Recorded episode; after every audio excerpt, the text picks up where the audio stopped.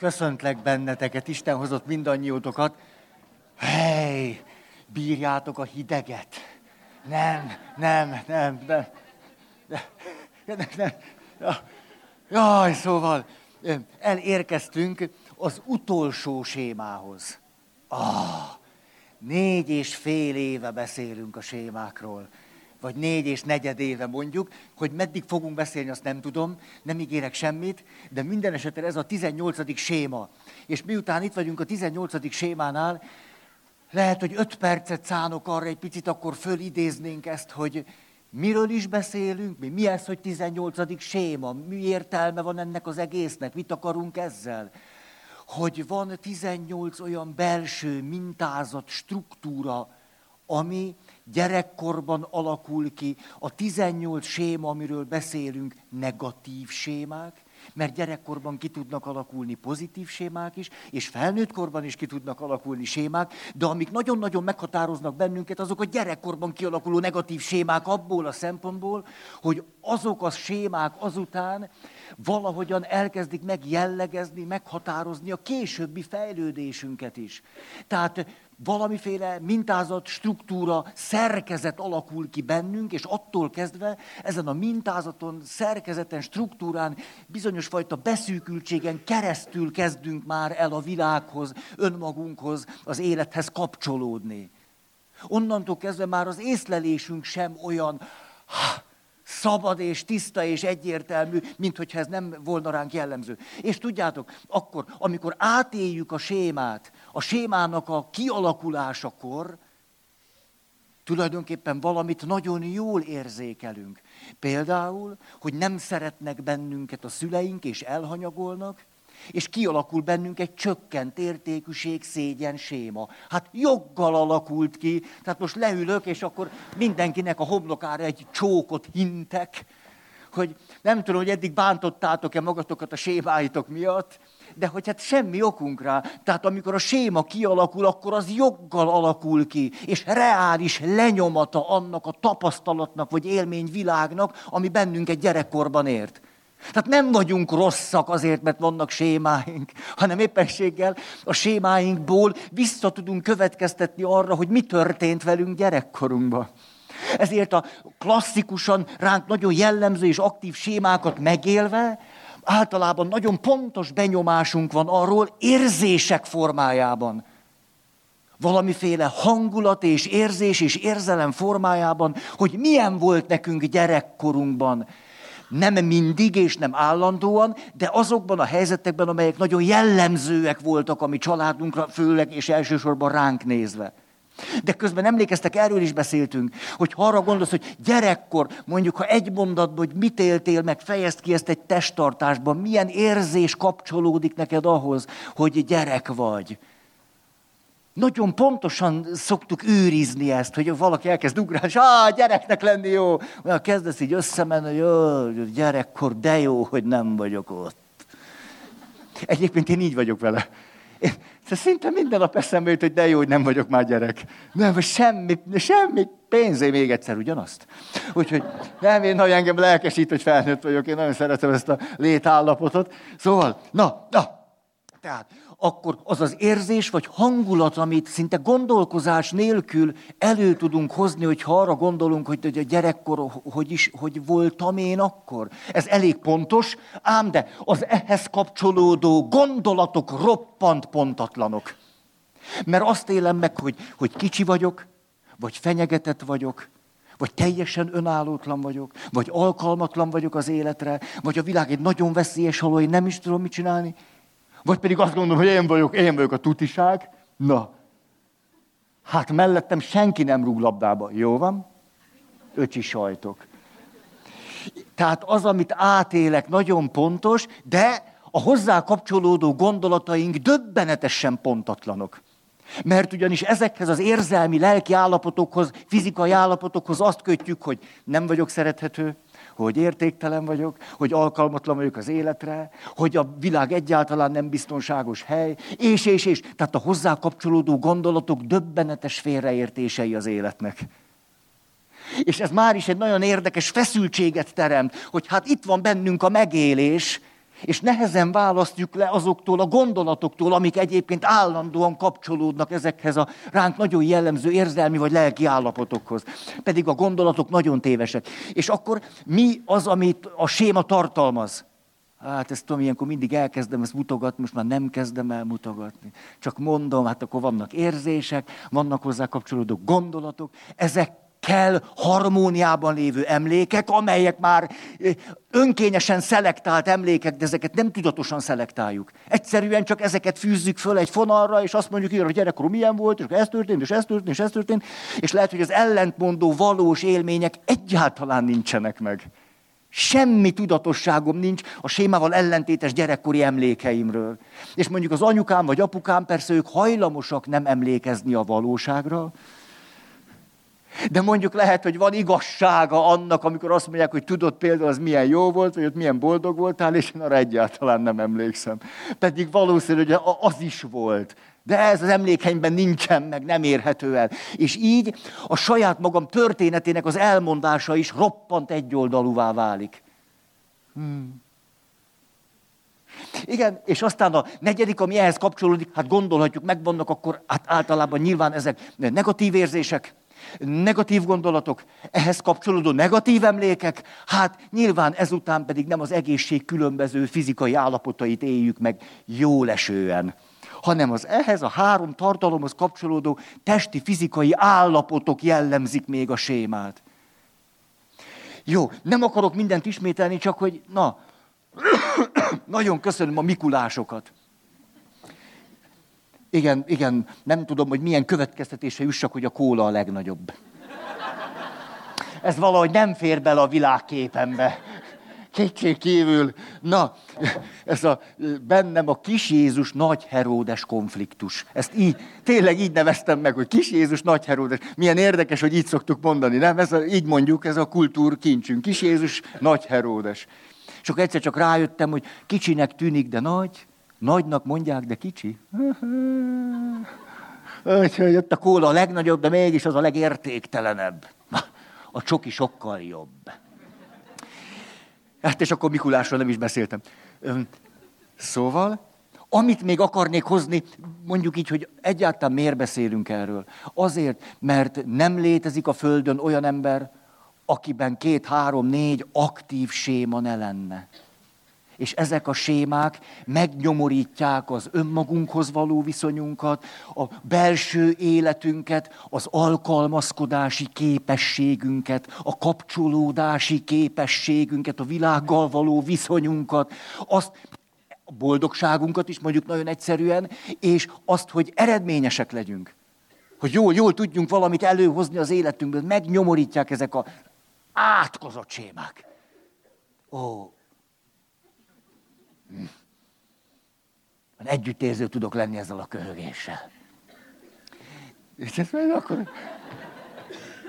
Jó, szóval ennyit akkor ismétlésképp, és jöjjön a 18. séma. A 18. sémát így hívják, hát de ott volt a címbe. Hmm, hát már mindenki tudja, nincs bele semmi új. Nem, hát olvastátok. Tehát akkor ezt nem is mondom, hanem büntető készenlét séma. Büntető készenlét. Ez már aztán durvaság, a végére hagytuk ezt a durvaságot. Büntető készenlét. Mit jelent ez a séma? A séma azt jelenti, hogy akit a séma jellemez, nagyon nehezen tud együttérző lenni. Számára az igazság mindenek előtt, és amikor ő úgy éli meg, persze teljesen szubjektíven, hogy itt az igazság, valami rend, valami törvény sérül, akkor ő neki le kell sújtania, oda kell csapni neki, érvényt kell szerezni az igazságnak. Ezért ezek a személyek megdöbbentő módon tudnak kemények, könyörtelenek, irgalmatlanok, kíméletlenek és kegyetlenek lenni. És ha ez a séma valakit nagyon jellemez, akkor az a megrendítő, hogy ezt a családi kapcsolataikban is így csinálják. Most még jobban kisarkítom, a szeretet kapcsolataikban kiméletlenek. A társkapcsolatukban könyörtelenek, szülőként kegyetlenek a saját gyerekeikkel, És minden áron érvényre juttatják az igazságot. Persze, amit ők így neveznek, és efféleképpen élek meg. Hát nyilván az igazság, hát ki tudja azt. De ők azért tudják, hogy minek akarnak érvényt szerezni. Tudjátok, hogy a sémának sosem része az a cselekvés. A cselekvés már valamiképpen a sémára adott válaszként jelenik meg a séma szakirodalmában, séma terápia szakirodalmában. És ezért van a három székünk, és késztetést érzek arra, hogy a cipőmet bekössem. Tényleg, meg is teszem. Egészségedre. Ha így beszélek, így, így halljátok? Ugye még így is jó? Jó. Hát nehogy kimaradjon fél perc. Tehát háromféle cselekvés lehetséges. Az első az, csak akkor rossz helyen ülök, hogy most olyan, mint ott ülnék, az első séma az, amikor a sémának a logikája bekebelez engem, és mindent úgy csinálok, ahogy a séma bennem diktálja. Hát ez akkor kitalálható, mi fog történni, már 17-nél ugyanez volt, és a 18 sem más.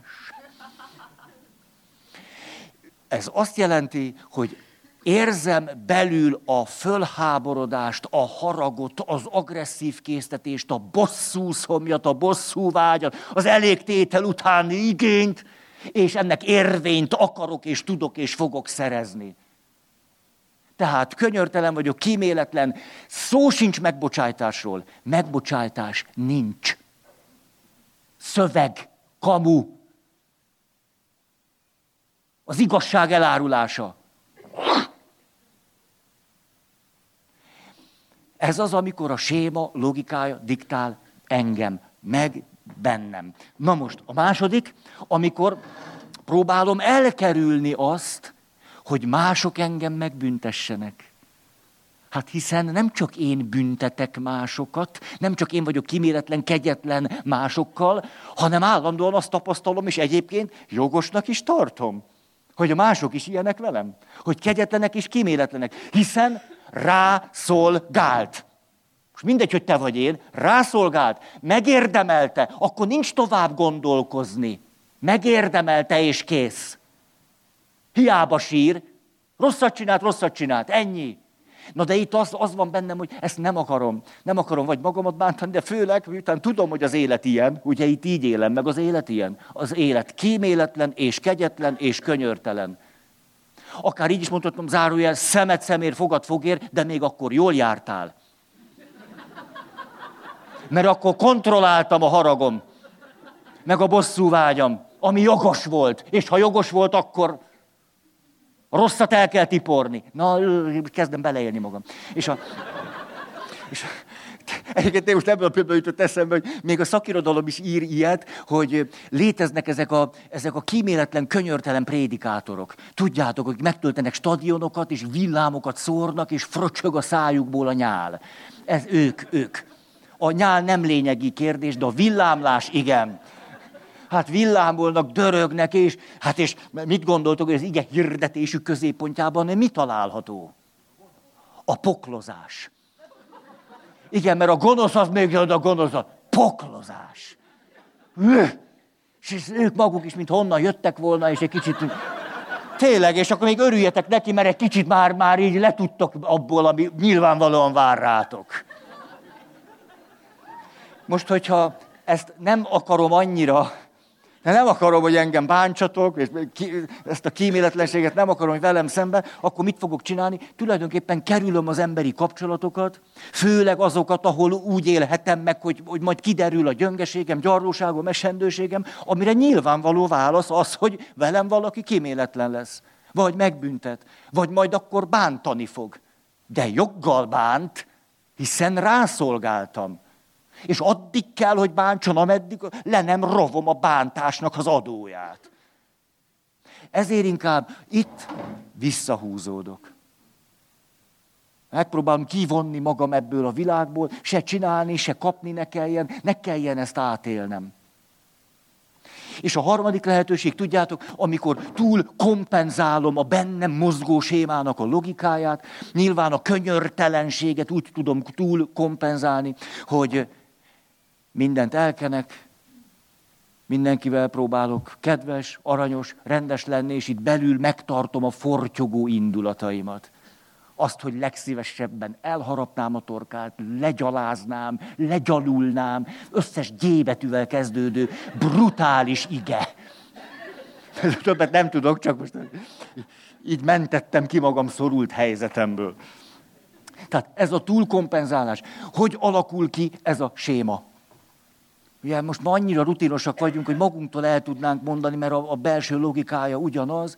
Az történik, hogy itt vagyok pici gyerekként, hogy jó hátul, és akkor van egy büntető apám, büntető anyám, de a legdurvább a büntető nagyi.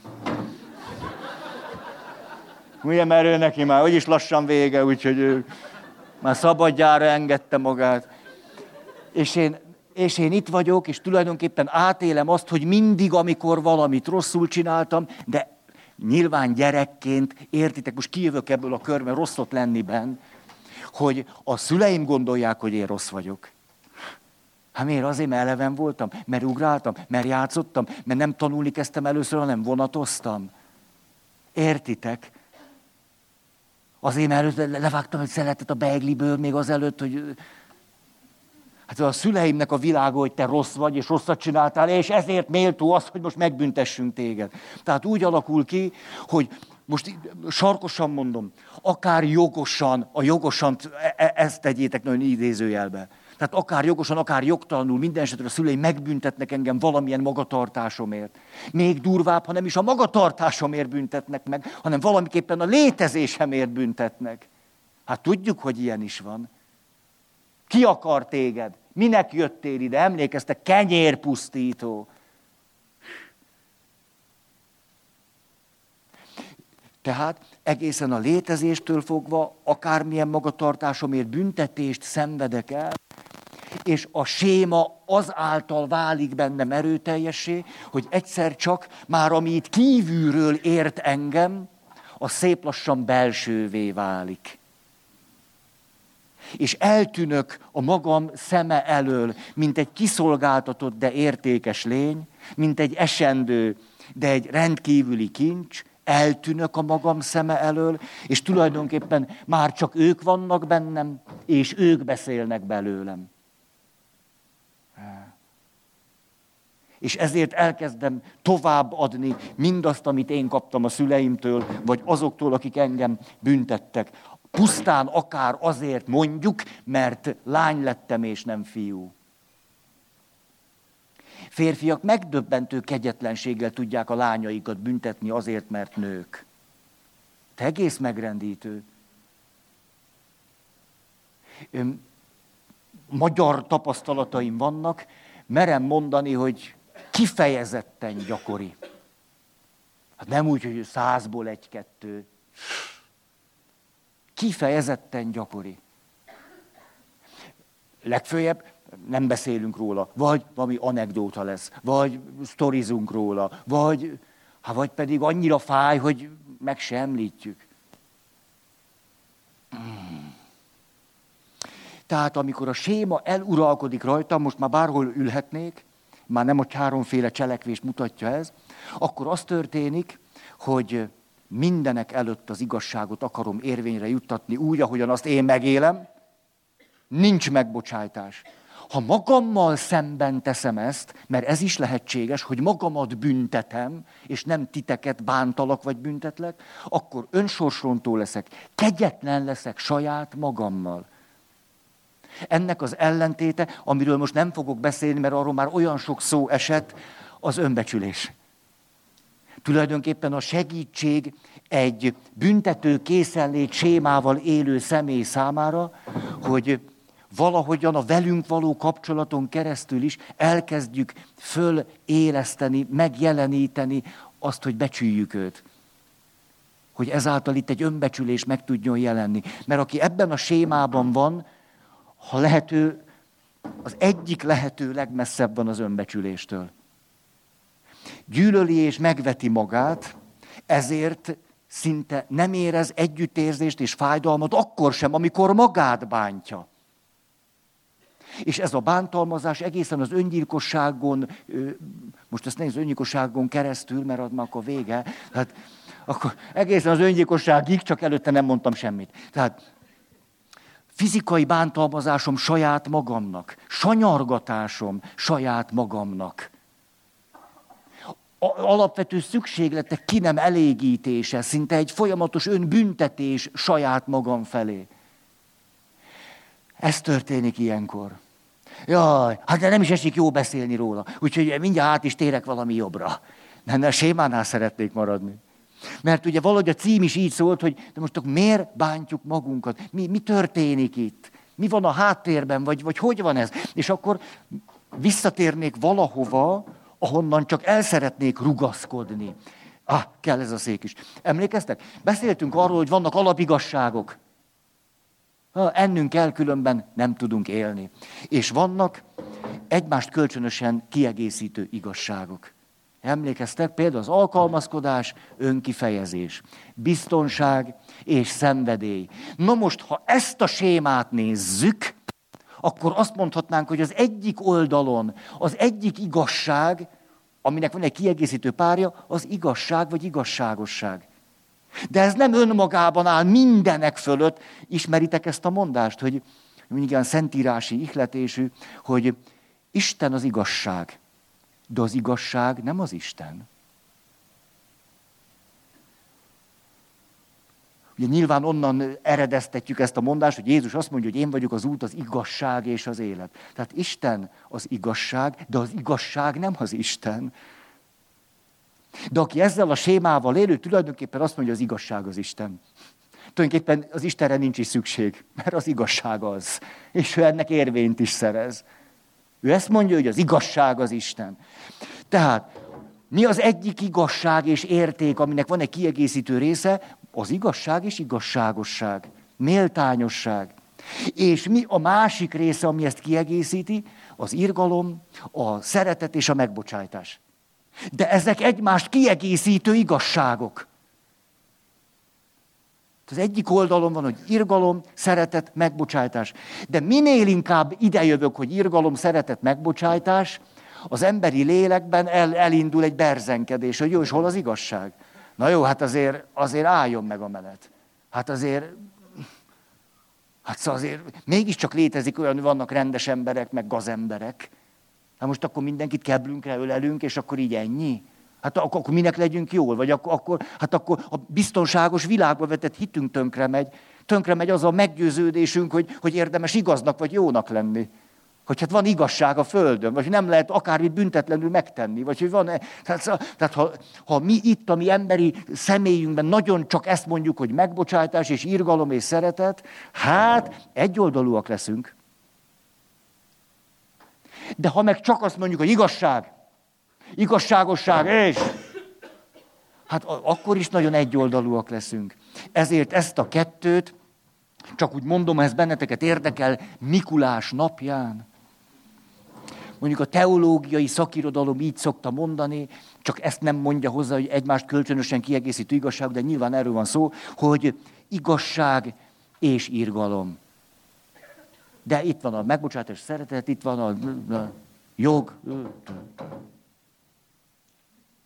Ezek egymást kölcsönösen kiegészítő igazságok. És az volt a cím, hogy miért bántjuk egymást. Miért csináljuk ezt? Most persze a sémán túl is bántjuk egymást. Tehát nem csak azok bántják egymást, vagy akkor bántjuk egymást, ha ez a séma jellemző ránk. Az, hogy bántjuk egymást, ez sokkal általánosabb, mint sem, hogy pusztán csak ezzel a sémával volna megindokolható. De most ide kapcsolódva azt akarom mondani, hogy ha a séma felől nézzük, aztán majd szeretném kitágítani a kört, hogy miért bántjuk egymást, de most a séma felől nézve, azt mondhatnám azért, mert leülünk ide az igazság, a jog, a mérték, a rend székére, és teljesen elveszítjük a kapcsolatot az irgalom, a megbocsátás és a szeretet székével. Elvesztjük a kapcsolatot, nem érhető el számunkra. Tehát amikor a gyerekünk hibáz, akkor egyszerűen nincs, nincs az elérése annak, hogy őt szeretem hogy az én gyerekem, és mi összetartozunk. Amikor a férjem elront valamit, úgy megjelenik bennem a csaphatnék, a szúrhatnék, a leszúrhatnék, átvitt értelemben is, hogy tulajdonképpen, hogyha csinálnánk egy pillanat felvételt, akkor ott nincsen két szék, csak egy. Ezen ülök. A, az együttérzésnek a székét, most mondjuk így, az együttérzésnek a székét nem, nem tudom elérni. A kíméletlenség székén ülök, és az együttérzésnek a széke nincs meg. És hogyha nem tudom elérni az együttérzést, hát akkor marad ez. Hát akkor, ak- akkor innen, innen csinálok, vagy innen mondok, innen cselekszek, akkor innen vagyok. Akkor vagyok képes nem bántani egy másik embert, hogyha akármilyen sérelmem is van, vagy akármennyire is tettél rosszat velem vagy mással, én átélem ennek a fájdalmát, az igazságtalanságnak a rettenetét, annak a tragikumát vagy drámaiságát, de közben nem vesztem el a kapcsolatomat az együttérzéssel. Vagy a megbocsájtással, vagy az elfogadással, vagy a szeretettel, vagy a másik emberi méltóságának az elismerésével. Ha nem vesztem el a viszonyomat, most leegyszerűsítem, az együttérzéssel, vagy az irgalommal, akkor egyszerűen nem tudok olyan brutálisan, bántóan, kíméletlenül kegyetlen lenni. Mert minél inkább mennék ebbe az irányba, annál inkább itt valaki elkezd bennem szólni, hogy állj, álljál már meg. Hát, hát látod, már, hát már se sír, hát mit csinálsz? Hát nem tudod, hogy fáj neki? Hát neked is fájt az előbb. Hát á... Tehát tulajdonképpen most egy választ adok sok válasz közül, hogy miért bántjuk egymást. Mert ér bennünket valami, vagy ért bennünket valami. És bizonyos helyzetekben vagy a pillanatnyi fájdalom sérelem, vagy pedig a múltbéli fájdalmak és sérelmek összes terhe. És elveszítjük a kapcsolatunkat az irgalommal, vagy a megbocsájtással, az együttérzéssel. És mindez addig és addig és addig megy, míg egyszer csak valahogy meg nem jelenik ez a szék. Van, akiknél évekig nem jelenik meg. Évtizedekig nem jelenik meg. Úgy kéne neki fölfedezni ezt a széket, hogy ez egyáltalán létezik. Emlékeztek arra a drámai élményemre, hogy nektek miért kellene emlékezni az én drámai élményemre? Az az én drámai élményem, és örüljek neki, hogy nekem vannak drámai élményeim. Hogy tartottam az önbecsülésről az előadást, és országjárás valahol egy óra húsz perc, hát ami a csövön kifért, mindent beleraktam, és akkor dedikálás volt, és megvárt egy hölgy, és akkor azt mondja, hogy nagyon köszönöm ezt az előadást, igazán értékes volt, és miután nekem kisebb gyerekeim vannak még, én azt szeretném, hogy ők akkor már eleve egy reálisan pozitív önbecsüléssel tudjanak fölnőni, mert én úgy látom, hogy ez valóban nagyon fontos a megfelelő életvezetés szempontjából. És ugye, hogy hatott rám a stílus, és és úgy mondtam neki, hát, hát, hát akkor maga egy édesanyja, hát magának gyerekei vannak. Hát, hát most hát mondjuk egy óra húsz percig beszéltem erről, tehát nehéz már olyan nagyot kanyarítani, de hát mondjuk akkor azt mondanám, hogy hát fejezze ki a szeretetét a gyerekei iránt. És hátra lépett azt mondja, hogy, hogy? Hát nem csinálnak semmi jót. Ilyenkor az a benyomásom, hogy nem, nem találja ezt a széket. Hát, hogy mondjuk mi köze az egyesnek ahhoz, hogy szeretem a gyerekem? De aki azt mondja, hogy ha egyes büntetés, kíméletlenül büntetés, mit képzelsz? Akkor ezt a széket nem találja. Az együttérzés széke nincsen meg neki. És legfeljebb akkor hagyja abba a bántalmazást, vagy a büntetést, amikor ő maga szubjektív módon úgy éli meg, hogy most rendben van. Vagy amikor ő a haragját kitöltötte. Amikor ő már kicsit le tud nyugodni. Vagy úgy érzi, hogy benne valamiféle érzelmi egyensúly lett. Akkor hagyja abba. Nem pedig azért, mert az együttérzés már elkezdett benne tiltakozni. És most elmondanám a Mikulásos élményem. Hát minden évben van Mikulásos élményünk. Egészségedre. A gyerekekkel beszélgettem.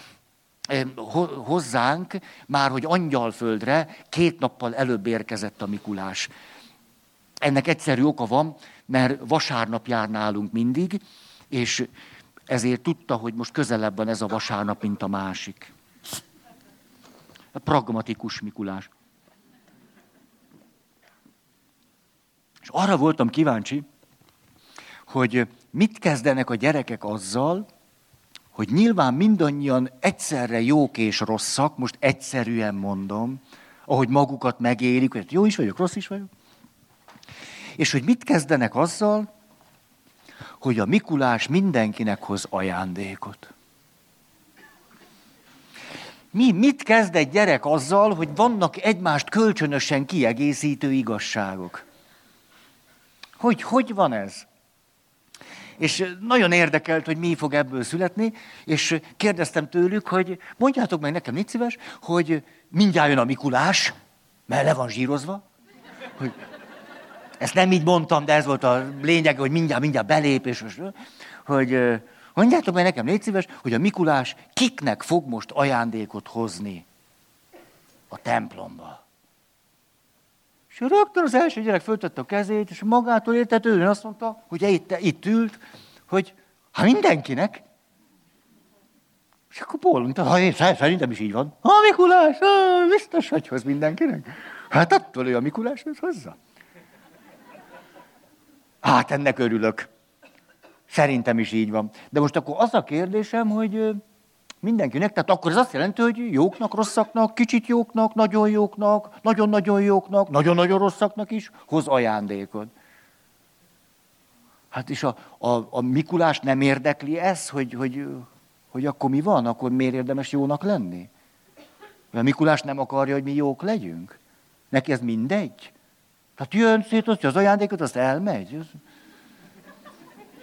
Mit gondoltok ti erről a Mikulás? Egy ilyen bárgyú Mikulás? Vagy egy ilyen anyám asszony katonája Mikulás? Vagy milyen Mikulás? Na erre aztán vérszemet kaptak a fiúk. De té- tényleg az összes fiú rögtön átült ide, és kérdeztem, hogy hát de szerintetek akkor Mikulás hogy oldja meg ezt a dilemmát? Ezt a, ezt a szót nem használtam, hogy dilemma. De ez volt a lényeg. Hogy, de hogy, hogy, hogy, mégiscsak akkor ez a, a különbözőségünk hogy jelenik meg? Akkor minden mindegy, a Mikulás adja az ajándékot, és te egyed, és a csoki finom. Ennyi az élet? Hát hogy, hogy van? Na és akkor három választ mondanék. Az első, azt mondja az első fiú, hát azért hozzám virgácsot is. Kétség kívül ez egy, mondjuk, mondjuk alapkiegyensúlyozása ennek a helyzetnek. De hát mégiscsak ott vagyunk a templomban, és mondjuk hogy kevésbé elégít ki ez a megoldás. Hogy most akkor így virgács, úgy virgács. Ez úgy kevésbé. Tehát ugye a mennyei atya képével kevésbé passzol nekem, hogy virgács van az egyik kezébe. És eleve nem gondolom, hogy ábrázolni kéne a mennyei atyát. És akkor hát tudjátok, ez a virgácsos megoldás, én ezt értem, de valahogy, hát nem tudom, szóval Jézus Istenével kapcsolatban ez a virgács, ez, ez nem, ne, nekem nem, nem. Nem Tudtá, tudnátok valami más megoldást arra, hogy hogy van az egyenlőség, meg a különbözőség? Hogy van az, hogy mindenkit szeret, és mindenkinek ajándékot hoz, de közben nem akarja eltüntetni azt, hogy, hogy hát azért volt köztetek olyan, aki rendesebb volt, és volt, aki meg nem. Hát azért is a realitás része, nem? Hogy ránéztem a cipőmre, és mondtam, én például nem pucoltam ki. Hát, de most már kipucoltam, csak akkor még nem. Hát van, aki kipucolta, én meg nem. Hát ezt, ezt nem tüntethetem el. Na, jöttek most már a szofisztikáltabb megoldások. De ezt még azt mondja valaki, Hát igen, a Mikulás mindenkinek ad ajándékot, mert mindenkit szeret, mindenki ez jó és irgalmas és könyörületes és kedves, de a jóknak többet hoz. Hát ez egy klasszikus, ez, ez jó, de már egy fokkal jobb, mint a virgács. Hogy mert így is, így is akkor megvan a differenciálás, és megvan az egyenlőség. Most mondjuk nagyon egyszerűen. Na, aztán jött egy felső tagozatos fiú. Hát ő már aztán tényleg azt mondja, nem, nem, nem, nem, nem ebben van a különbség, hogy, hogy többet, hanem a jóknak adja először. És ezért ők többet örülnek. Érted? Öt percet többet örül, mert mire rosszhoz jut, és akkor veszünk mondjuk 7 milliárd embert, ott már nagy különbségek vannak. Hát tulajdonképpen ez egy jó megoldása itt ennek a kölcsönös igazságos problémának. És hogy szívem szerint megállnék, most visszarakom a két széket, mert ugye ez mégse a gyerekmise, már rajtam kívül, és mondjátok meg, hogy hogy kellene ezt csinálni. Ha, hogy, hogy lesz itt a kiegészítő igazság? Ha, hogy, hogy? Írgalom és igazság, együttérzés és... Kimértem a lábam, mert csapni akartam, csak rájöttem, hogy ezt műtötték. Sőt, itt az írgalom székén nem akartam bántani magam. De ide állok, akkor tessék. Hoznék a témába egy fordulatot, és erről szeretnék ma beszélni. Annak kapcsán, hogy, hogy az a kérdés, hogy miért bántjuk egymást, és erre mondtunk most egy szálat, azért, mert elveszítjük ezt a részt a személyiségünkből, az életünkből, de ami engem izgat, és tudjátok, mindig a pozitív résznek a kifejtése fontos nekem, hogy most az foglalkoztat engem, hogy ezt az egyensúlyt hogy tudjuk létrehozni, és na, ez foglalkoztat engem. És erről szeretnék most beszélni, és akkor, hát, képzeljétek el, hogy a templomban valaki kitalálta. Egy kislány kitalálta. Nem több kilenc évesnél. Kilenc-tíz éves korban egyébként egy spirituális érzékenység jellemzi a gyerekeket. Igen. Az egy nagyon érzékeny kor. Még 5-6 évesen nem, nem, nem annyira, és, akkor az és aztán utána meg megint egy picit már nem. Leült ez a kislány, és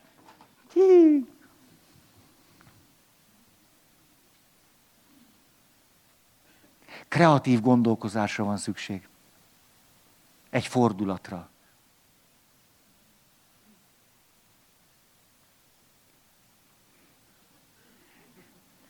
A kislány így kezdtem, én egy paradigmaváltásra gondolok, és akkor már éreztem, hogy súgtak neki, de egyébként szokott olyan lenni. Súgnak a szülők. Mondd, mondd be, hogy... Hát szóval, hát szülő lennék, lehet, hogy megérteném, miért van ez. De így, így egy kicsit nehezebben. Szóval a kislánya következőt mondta, hogy hát az, az egyensúly úgy jön létre, ez most ez az én bevezetőm, hogy hát akik jók, ők jobban tudnak örülni az ajándéknak.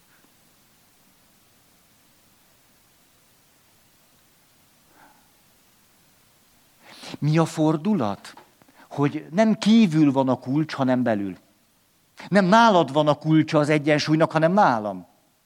És én erről szeretnék beszélni, hogy ha nálam van a kulcsa az egyensúlynak, nem nálad, nem abban van az egyensúly, hogy én akkor, hanem itt belül van az egyensúly kulcsa, hogy akkor ez hogy van, és a kisgyerek egyszer csak belépett ebbe a világba, és beengedett minket is. Mert azt mondta, hogy hát, hát aki, és aki picit ki is fejtette, nagyon édes volt, azt mondja, igen, igen, mert hát akik, akik például kipucolták a cipőjüket, meg készültek, meg, meg jók voltak már hetekig, hát ők az ajándéknak nem csak jobban tudnak örülni, hanem valahogy úgy érzik, hogy ők tettek is érte valamit. Egészséget. A cipő, ott, ott, ott. Hogy, és ez valami ilyen kifejezést használt, hogy, hogy nem csak, hogy tettek érte valamit, hanem, hogy olyan, akkor ők úgy olyan, olyan kihúzhatják magukat. Egyszerre örülnek annak, hogy ajándék, attól az még ajándék. Hát attól még azt nem, nem ők vették maguknak, attól az még nem érdem kérdése, mert attól még a Mikulás a szeretetét kifejezte, és az ingyen volt, és csak úgy. De hogy átveszem, azt érem meg, hogy ha, ha na, ah, realitásnak élitek ezt meg, amiről most beszélünk? Tehát most ebben a paradigmaváltásban szeretnék lenni. Ebben a fordulatban, hogy nem a Mikuláson múlik, hanem rajtam. Hogy ez az egyensúly létrejön-e. És ennek a módjait szeretném elmondani, azt hiszem 12, és akkor nézzük. De tényleg, mi? 12? De hamar, hamar végzünk. Annyira macerás. Azzal kezdeném, amit tulajdonképpen már bevezettünk, hogy ami miatt nem fogok bosszút állni, nem akarok tartósan ide leülni, és kíméletlennek lenni, és kegyetlennek, és bosszút állni, ez az, hogy miközben átélem a jogos panaszomat, jogosnak tartom még a bosszú vágyamat is, igazságosnak azt, hogy szemet szemért, fogad fogért elv alapján akarnék elégtételt kapni vagy venni, aközben tulajdonképpen hatékonyan itt is tudok lenni, és az együttérzésem elkezd bennem munkálni. És most tulajdonképpen benfoglaltam, mondtam valami fontosat, hogy az egyensúly mindig azt jelenti, hogy ha itt is vagyok, sosem felejtkezek meg erről, és szabadon bármikor ide át tudok, vagy tudnék ülni. Nem ütközik akadályban, miközben mondjuk megbocsájtok, azt mondani, hogy ez gazemberség volt. Azt mondani, hogy ez embertelen volt, azt mondani, hogy ez hozzád méltatlan volt, azt mondani, hogy ez súlyos bűn. Minden nehézség nélkül meg tudom, nevén tudom nevezni azt, ami történt. Tehát az egyensúly úgy sosem jöhet létre, hogy ezt tüntetem el, és akkor szeressük egymást, gyerekek, meg jó, hát mi csak a jóra emlékezzünk. Meg arról beszéljünk, ami összeköt minket, értitek? Akkor ezt eltüntettem, ez nem egyensúly, hanem egyoldalúság.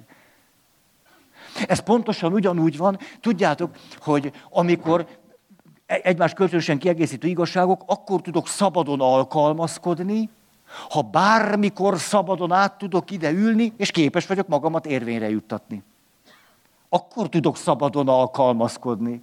És nem tudok szabadon alkalmazkodni, ha elkezdek alkalmazkodni, és egyszer csak elvesztem magam. Aztán elárulom magam, aztán de akkor nem tudok szabadon alkalmazkodni, akkor se, ha alkalmazkodom. És akkor tudom szabadon kifejezni magam. Ha bármelyik pillanatban egyszer csak látom a szemed rezdülését, vagy látom, hogy, hogy hirtelen megrémülsz, és abban a pillanatban szabadon, szabadon döntésből át tudok ide jönni, és akkor alkalmazkodom.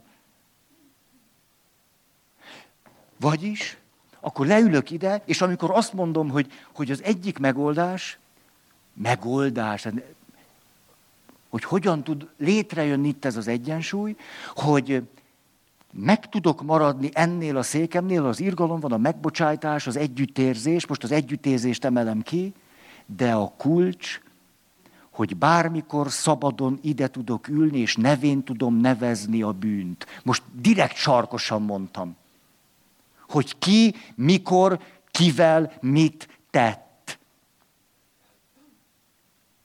És azt is meg tudom mondani, hogy én erről egyébként mit gondolok. És ezt szabadon meg tudom tenni. És elnézést, hogyha egy-egy olyan történetet is mondok, amit ismertek, de Nobel békedíjat kapott Desmond Tutu püspök azért, mert képes volt mind a két széken ülni. Most elnézést, hogy így mondom. Mert amikor az a sok évtizedes elnyomatás alól fölszabadult a dél-afrikai nép, ugye a fehér kisebbség, most megint sarkosan mondom, elnyomó rendszere a többséggel szemben, egy csomó megvetés, megaláztatás, ezt kimondani is szörnyű, hogy akkor ez a püspök elment a különböző városokba, és azt mondta, ne álljatok bosszút, ne álljatok bosszút, mert akkor ennek sose lesz vége. Hanem töltsétek meg stadionokat, sportcsarnokokat, gyertek el a Dürerbe, és, és ad, itt a mikrofon, és gyertek, álljatok föl ide, és mostantól kezdve, ameg, ameddig csak ember van, aki ezt akarja tenni, bárki ide fölállhat, megkapja a mikrofont, és elmondhatja, hogy mikor, kivel, ki és mit csinált. És volt olyan, hogy napokon keresztül egy perc szünet nélkül a mikrofont adták egymásnak az emberek. És el lehetett mondani, hogy kivel, mikor, ki és mit tett. És amikor elmondott mindent, és úgy érezte, hogy elmondta, hogy kivel, ki, mikor, mit, hogy, akkor átadta a mikrofont, és jött még egy ember.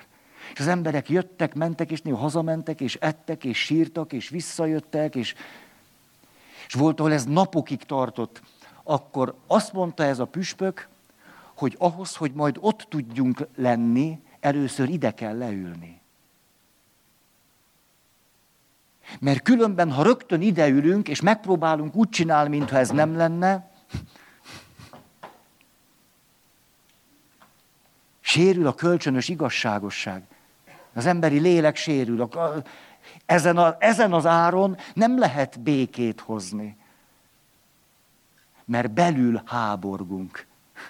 Az egészséges lélek háborog akkor, hogyha azt eltüntetjük onnan. Hát és ezért azt mondta, először kezdjük azzal, hogy ide üljünk le. És azt csinálta, ment egyik erő másikra, és amikor nem volt már több jelentkező, hogy elmondja, hogy kivel, mikor, ki és mit tett, hogy nevén nevezze a borzalmat, akkor azt mondta, hogy most üljünk át ide. Hogy ebből nem az következik, hogy na most akkor kapát, kaszát, fegyvert hanem a következő lépés, hogy üljünk át most ide, és ez, amit az előbb csináltunk, ez a megbocsájtásnak volt az első lépése.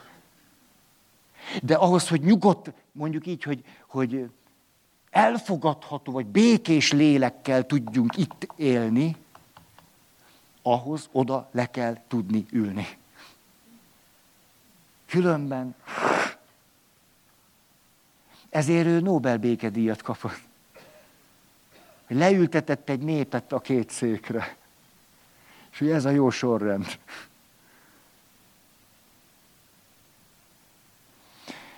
Ah, a másik alapélményem erről, hogy egy tibeti szerzetest majdnem 30 évig tartottak fogva kínai börtönökben ez a szerzetes kiszabadult, és most járja a világot, és különböző helyeken elmondja a saját élettörténetét, és azt mondja, hogy volt egy alkalom, akkor nem tudom, húsz éve volt már börtönben, hogy megszökött. Közel egy évig bujkált, de miután bujkált és bujkált, egyszer csak lebukott, és visszavitték a börtönbe. Mikor visszavitték, akkor most így mondom, nem akarok általánosítani, de ott ezek a kínai börtönőrök kiverték az összes fogát. Ez a bácsi, egy tibeti szerzetes, őt szerzetesként börtönözték be. Nyilván semmi bűne nem volt, csak azt mondta, hogy tibeti vagyok, és az egy ország. És ment hozzá a riporter már, amikor ő 30 év börtön után szabadon járt kelt, és azt mondja, hogy, hogy hát én azt szeretném kérdezni, és nyilván valahogy ezzel a valakivel akart szóba kerülni, ezt gyanítom, azt kérdezte tőle, hogy, hogy de mondaná meg, akkor hát ön hát 30 év alatt, ez kimondhatatlan, hogy mennyit kellett szenvednie, hogy tulajdonképpen mi volt a, a legszörnyűbb a 30 év alatt. De a szerzetes nem erre a székre ült rá, hanem a másikra. És azt mondta, hát a legszörnyűbb kétségkívül az volt, amikor kezdtem elveszteni az együttérzésemet a fogvatartóimmal hogy ez nekem szerzetesként annyira fájt, hogy nem akartam, hogy ez így maradjon. de ez a szerzetes egyébként járja a világot, és elmondja, hogy ki mit tett vele. És hogy mit gondol arról, hogy mi az igazság. De ha megkérdezik, hogy mi fájt neki legjobban, akkor ezt mondja. Ezt nevezném szabadságnak. Itt is és ott is tud ülni. És közben nem tűnik el a másik. Tehát az egyik, hogy annak a szabadság, hogy le tudok ülni az együttérzésnek vagy az irgalomnak a székére úgy, hogy bármikor szabadon oda tudok ülni az igazságnak a székére is. Oké, okay, ez az első. Második, öm, tulajdonképpen a kislány, amit mondott, és akkor itt ülök, azt mondja, hogy hát tulajdonképpen úgy jön létre bennem az egyensúly, hogy én nem tüntetem el, hogy én mennyi mindent tettem azért, hogy a Mikulás örömmel nézzen rám. Hát én azt nem tüntetem el. Tehát amikor a Mikulás jön és adja nekem a csokit, akkor én nekem többlet jó érzéseim lesznek. Jó érzéseim lesznek. Mert én tudok nagyon önfeledten hálás lenni, nekem nem fog a bűntudat eszembe jutni. Mert ugye itt, hogy akkor itt eszembe jutna a bűntudat, hogy egy csomó gasságot csináltam volna, értitek, hát gyerekmódra, kaptam egy ajándékot, de hát jó van. Jó, hát azért mondjuk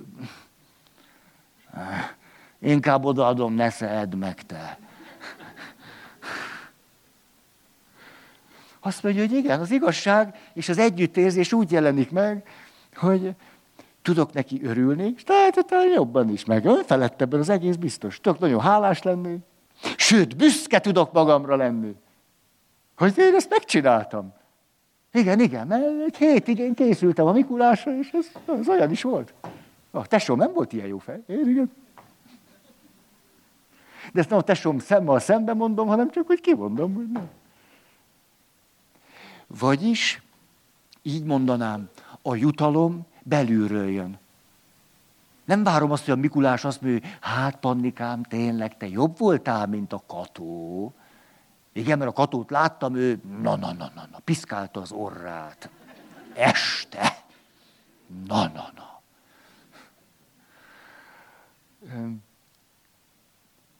Rendben, nem, nem, jó, tehát gyerünk, mert hú, gyerünk.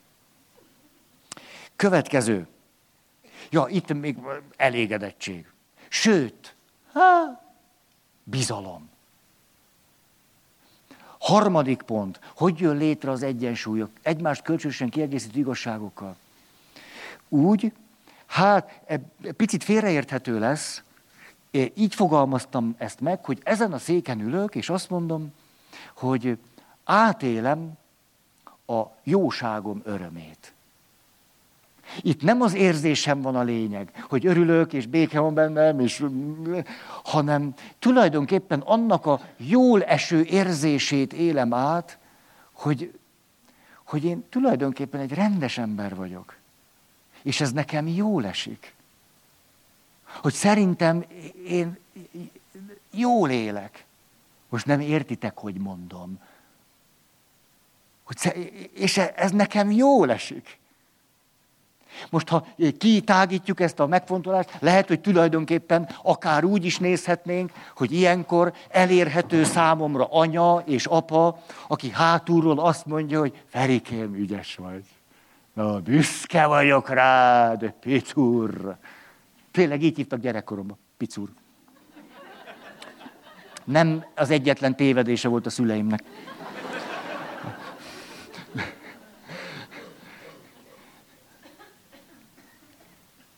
Tulajdonképpen itt most nem hősi megoldásokat hozok, hanem az egyensúlynak a lehetőségei. Hogy mi ad nekem elégtételt abban, amikor azt élem meg, hogy mondjuk az igazság, vagy az igazságosság a földön, vagy a sérelmeimmel, a fájdalmaimmal kapcsolatban egy csomószor nem válik nyilvánvalóvá. És azt mondhatnám, hogy én kívülről kérek elégtételt, rehabilitáljanak engem. Valaki mondja el, hogy én ott ártatlan voltam. Jöjjön a testvérem, álljon a szüleim elé, és mondja azt, hogy én törtem el. Ugye ez akkor kívülről van. De mi a belső megoldásokat mondjuk most. Akkor azt mondom, lehet, hogy ez sosem történik meg, sosem rehabilitálnak. Sosem mondják ki, hogy igazságtalanok voltunk veled. Ez sosem fog megtörténni. De ha nem is történik meg, mi ad nekem elégtételt? Hogy belenézek a tükörbe, és azt mondom, rendben vagy. Emlékeztek erre az idős papbácsira? Aranyos volt, mert, mert kibe járt a börtönből. Tényleg 50-es évek. Tehát mindig lelkesedett a fiatalokért, akkor elvitt őket kirándulni, aztán mindig bebörtönözték érte. És a, tényleg egy egyszerű világ volt. És a, egyszerű volt, nem volt könnyű, de elég egyszerű volt. És, és az történt, hogy ott volt papnevelő intézetbe került ott a tanárnak, és körbe vették őt a papnő vendégek, és mondták, hogy ja, Jóskatya, egy kicsit, kicsit, de, de, de, de ki sem mozdul, légy szíves a papnevelő intézetből, mert rögtön lecsuknak, hogy te légy maradj itt, mert nekünk szükségünk van rád hogy ér, értünk, most ne, ne, ne csinálj olyat, ami, ami persze jó, meg a te meggyőződésed, meg hivatás, de nem, mert akkor hát a börtönben nem tudunk utánod menni. Hát most nekünk itt van rá szükségünk, hát mi is ki akarunk majd menni, rendes papok akarunk, hát léci. És akkor ez a papbácsi mindig azt mondta, hogy tudjátok, gyerekecskéim, vannak, akik jól feküsznek, rosszul alszanak. Én rosszul fekszem. Jól alszom. Hogy létezik az a fajta elégtétel, amit nem kívülről ad meg a világ, akár kicsoda, hanem belülről érkezik. És azt tudom mondani, azt, hogy én jól alszom, és bele tudok nézni a tükörbe, és tudom magamat valakinek tartani, és azt mondom, hogy én az emberi méltóságomról nem csak tudok, miközben azt megkérdőjelezték igazságtalansággal, fájdalommal, akármivel, hanem én ezt a méltóságomat meg is élem. Én azt megélem. Meg. Ahogyan cselekszem, ahogy a bántásra reagálok, én pontosan az emberi méltóságomat megélem, amit engem megkérdőjeleztek. Ha, ez az én elégtételem. Létrejön az egyensúly. Úgyhogy nem tagadtam ezt. Mert igenis jól esik az az elégtétel. Belenézni a tükörbe, jól esik. Azt mondja, megyek, látjátok, suhanunk ám nagyon. Következő. Igen. Amikor ideülök, és azt mondom, hogy kétségkívüli tudok az igazságról, és ez nagyon fontos is nekem, de szeretném ezt fölülmúlni, és nem az igazságot akarom főleg minden áron érvényre juttatni, hanem én magam igaz ember akarok lenni. Hogy nekem ez fontosabb. Nem tagadom, de hogyha az együttérzésben vagyok, vagy a könyörületben, vagy az irgalomban, vagy a megbocsájtásban, akkor igazabb emberré válok, mintha az igazságot minden áron érvényre akarom juttatni. Ezt egy olyan izgalmas paradoxonnak látom aki az igazságot mindenáron érvényre akarja juttatni, előbb-utóbb bajosan marad igaz ember. És megint csak nézzétek el nekem, hogy a Szentírásból hozok utalást, hogy, hogy ha valakinek ez nem kultúrkincse, akkor nyilván, hogy most, most miért ezt azt nem értem, vagy nem tudom, hogy milyen érdekes, hogy mikor Mária áldott állapotba kerül, akkor azt mondja a Szentírás, József, az ő jegyese, igaz ember volt, ezért arra gondolt, hogy Máriát, aki megesett, ugye hát most öm, titokban bocsátja el. Hát, hogy, hát ne, nem akarom az egész életét tönkretenni. Hát egy 16 éves lányka, Hát most mit tudom én, hogy ez hogy volt, vagy, vagy mint volt, vagy hát, hát én szeretem ezt a Máriát. Hát most, jó, hát így már ne legyen a feleségem, na de hát ha szeretem, hát ha szeretem, akkor, akkor nem akarhatom a vérét. Hát akkor, akkor mit gondoltam magamról, vagy, vagy akkor áltattam magam, hát akkor, akkor most mondhatom, hogy szerettem, és ezért most pusztuljon el, mert szerettem ezért. Tehát ha komoly, ha igaz az, hogy én szerettem, vagy szeretem, akkor titokban fogom elbocsájtani, hogy tudja folytatni az életét. Velem nem tudja, vagy én ezt nem akarom, ez most más, de... És ez azért szép, mert ezt mondja a Szentírás, hogy József igaz ember volt, és mert igaz ember volt, jutott erre a gondolatra. Ami tulajdonképpen a mindenáron való igazságnak az abszolút fölülmúlása. Zárójel, a, az igaz ember kifejezés a Szentírásban egy olyan valakire vonatkozik, aki istenes életet él. Egyébként csak úgy, na, hogy ezt is tudom. Igen, és valaki ugye Biblia professzor, és na, na, na, most elsinkófálta ezt a részt. Nem tudom, hogy így van. Oké. Okay. Következő. Itt ülök. Az is számít. Önmagam megerősítése. Hát ez, tudjátok, hogy néhány nap múlva lesz valakinek a századik születésnapja? Századik! Olofszon Placid. Tíz év gulág. Száz éves lesz. Hát, hát le vagyok nyűgözve. Hát száz év, hát ez egyszer hihetetlen. Tíz évet volt benne gulágon. Azért az nem kevés.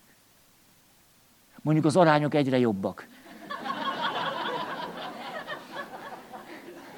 De, és hogy ezt miért mondom? Mert Olofsson Placid zseniálisan tudott mind a két széken ülni, de zseniálisan, mert azt mondja, hogy mutassuk meg a fogvatartóinknak, hogy különbek vagyunk náluk. Mutassuk meg nekik, hogy mi nem olyanok vagyunk, mint ők. Ez lesz a mi elégtételünk. Ez lesz a mi diadalunk, a mi büszkeségünk, a mi győzelmünk. És azt mondja, hát kétség kívül, mi vagyunk a kicsik, és ők a nagyok. És a nagy azt csinál a kicsivel, amit akar. És akkor átült ide, és azt mondja, igen, de én kicsiként nem a nagy halálát akarom, hanem megmutatom, hogy milyen a kicsinyek nagysága hogy én anélkül tudok nagy lenni, nagyot tenni, hogy nagy lennék. Anélkül tudok rendkívüli tenni és nagyot, nagyobbat, mint a nagyok, hogy én nagy lennék. Ezt gyönyörűnek látom. Hát, ha egy kicsi nagyobbat tesz, mint egy nagy, akkor ki a nagy?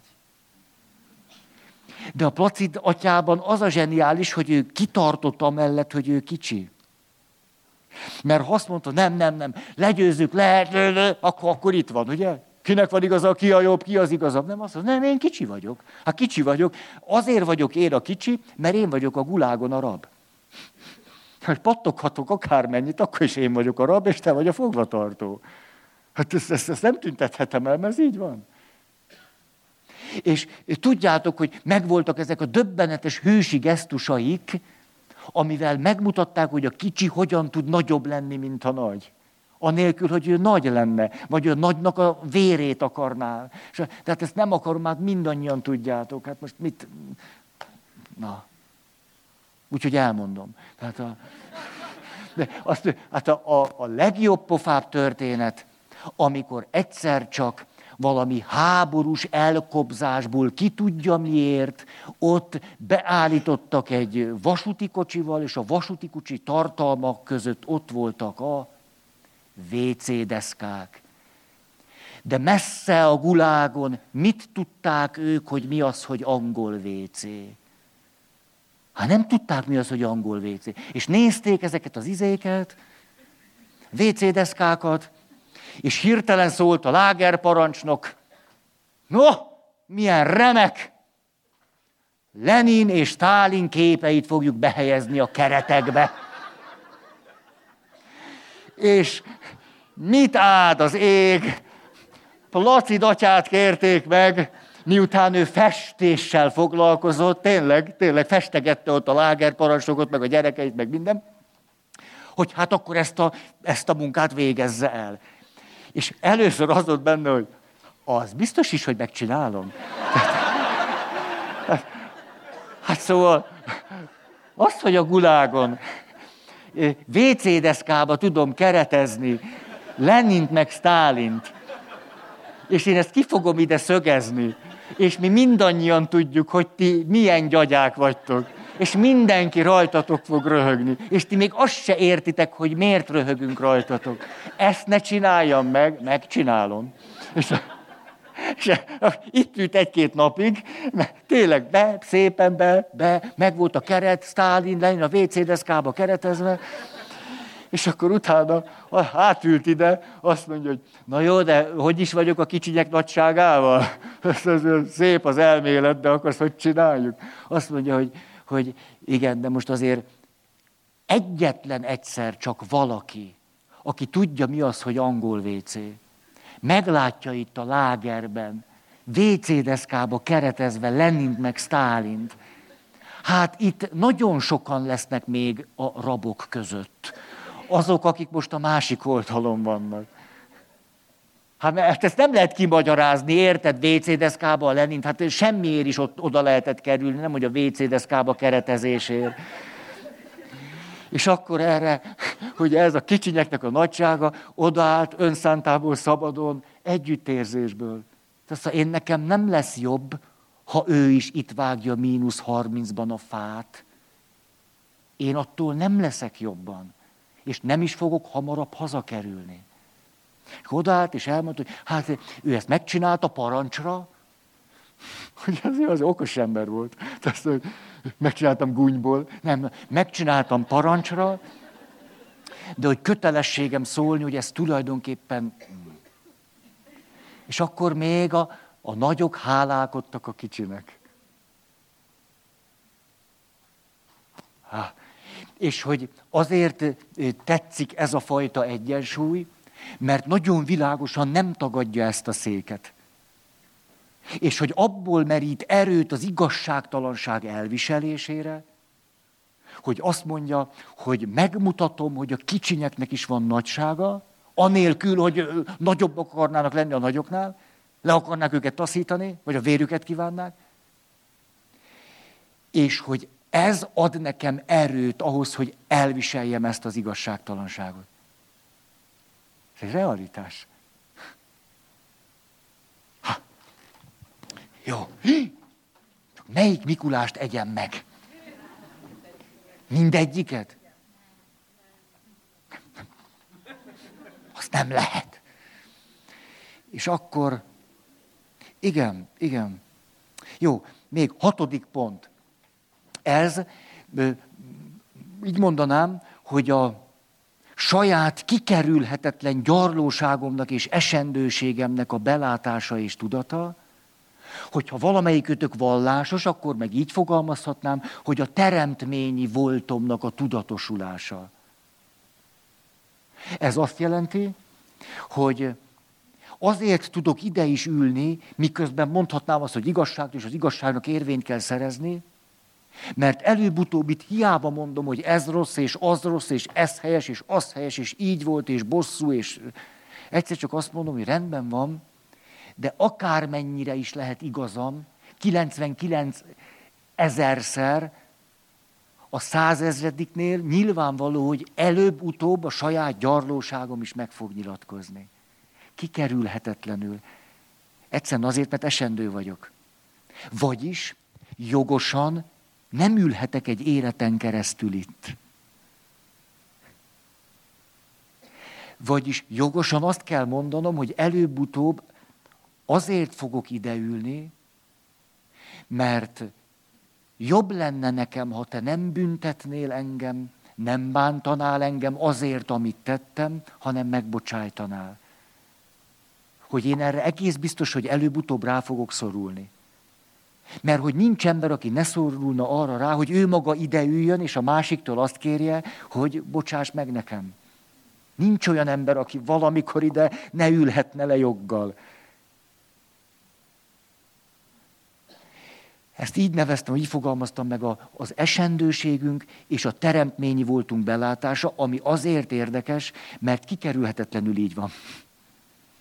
Nem, tudok annyira jó lenni, meg igaz, meg akármicsoda, hogy néha ne kelljen ide ülnöm. Ez a, a, az irgalomra szorultságomnak a belátása. És amikor azt mondom, hát kétség kívül volt és lesz olyan helyzet, ahol arra van szükségem, hogy megbocsáss nekem. Különben, hát vége, vége a kapcsolatnak, vagy az életnek, vagy akkor hogy megy az tovább. Akkor erre azt tudom mondani, hogy ezért már látom, hogy nem az egyetlen megoldás, hogy téged megbüntesselek, vagy bántsalak. Hiszen itt pontosan tudom, hogy létezik egy másfajta igény vagy vágy. A, megint csak lehet, hogy egy olyan, na, kérdeznék tőletek valamit, legfeljebb nem, hú, de itt az idő. Akkor kérdezek, és nem válaszolok. Ez jó. Itt lebeg a kérdés, és akkor egy hét múlva visszatérhetünk rá. Hogy a kérdésem így szól, hogyha ismeritek a tékozló fiú történetét, hogy a tékozló fiú miért megy vissza az atyai házba. És az atya miért fogadja vissza a tékozló fiút? Ez a kérdés.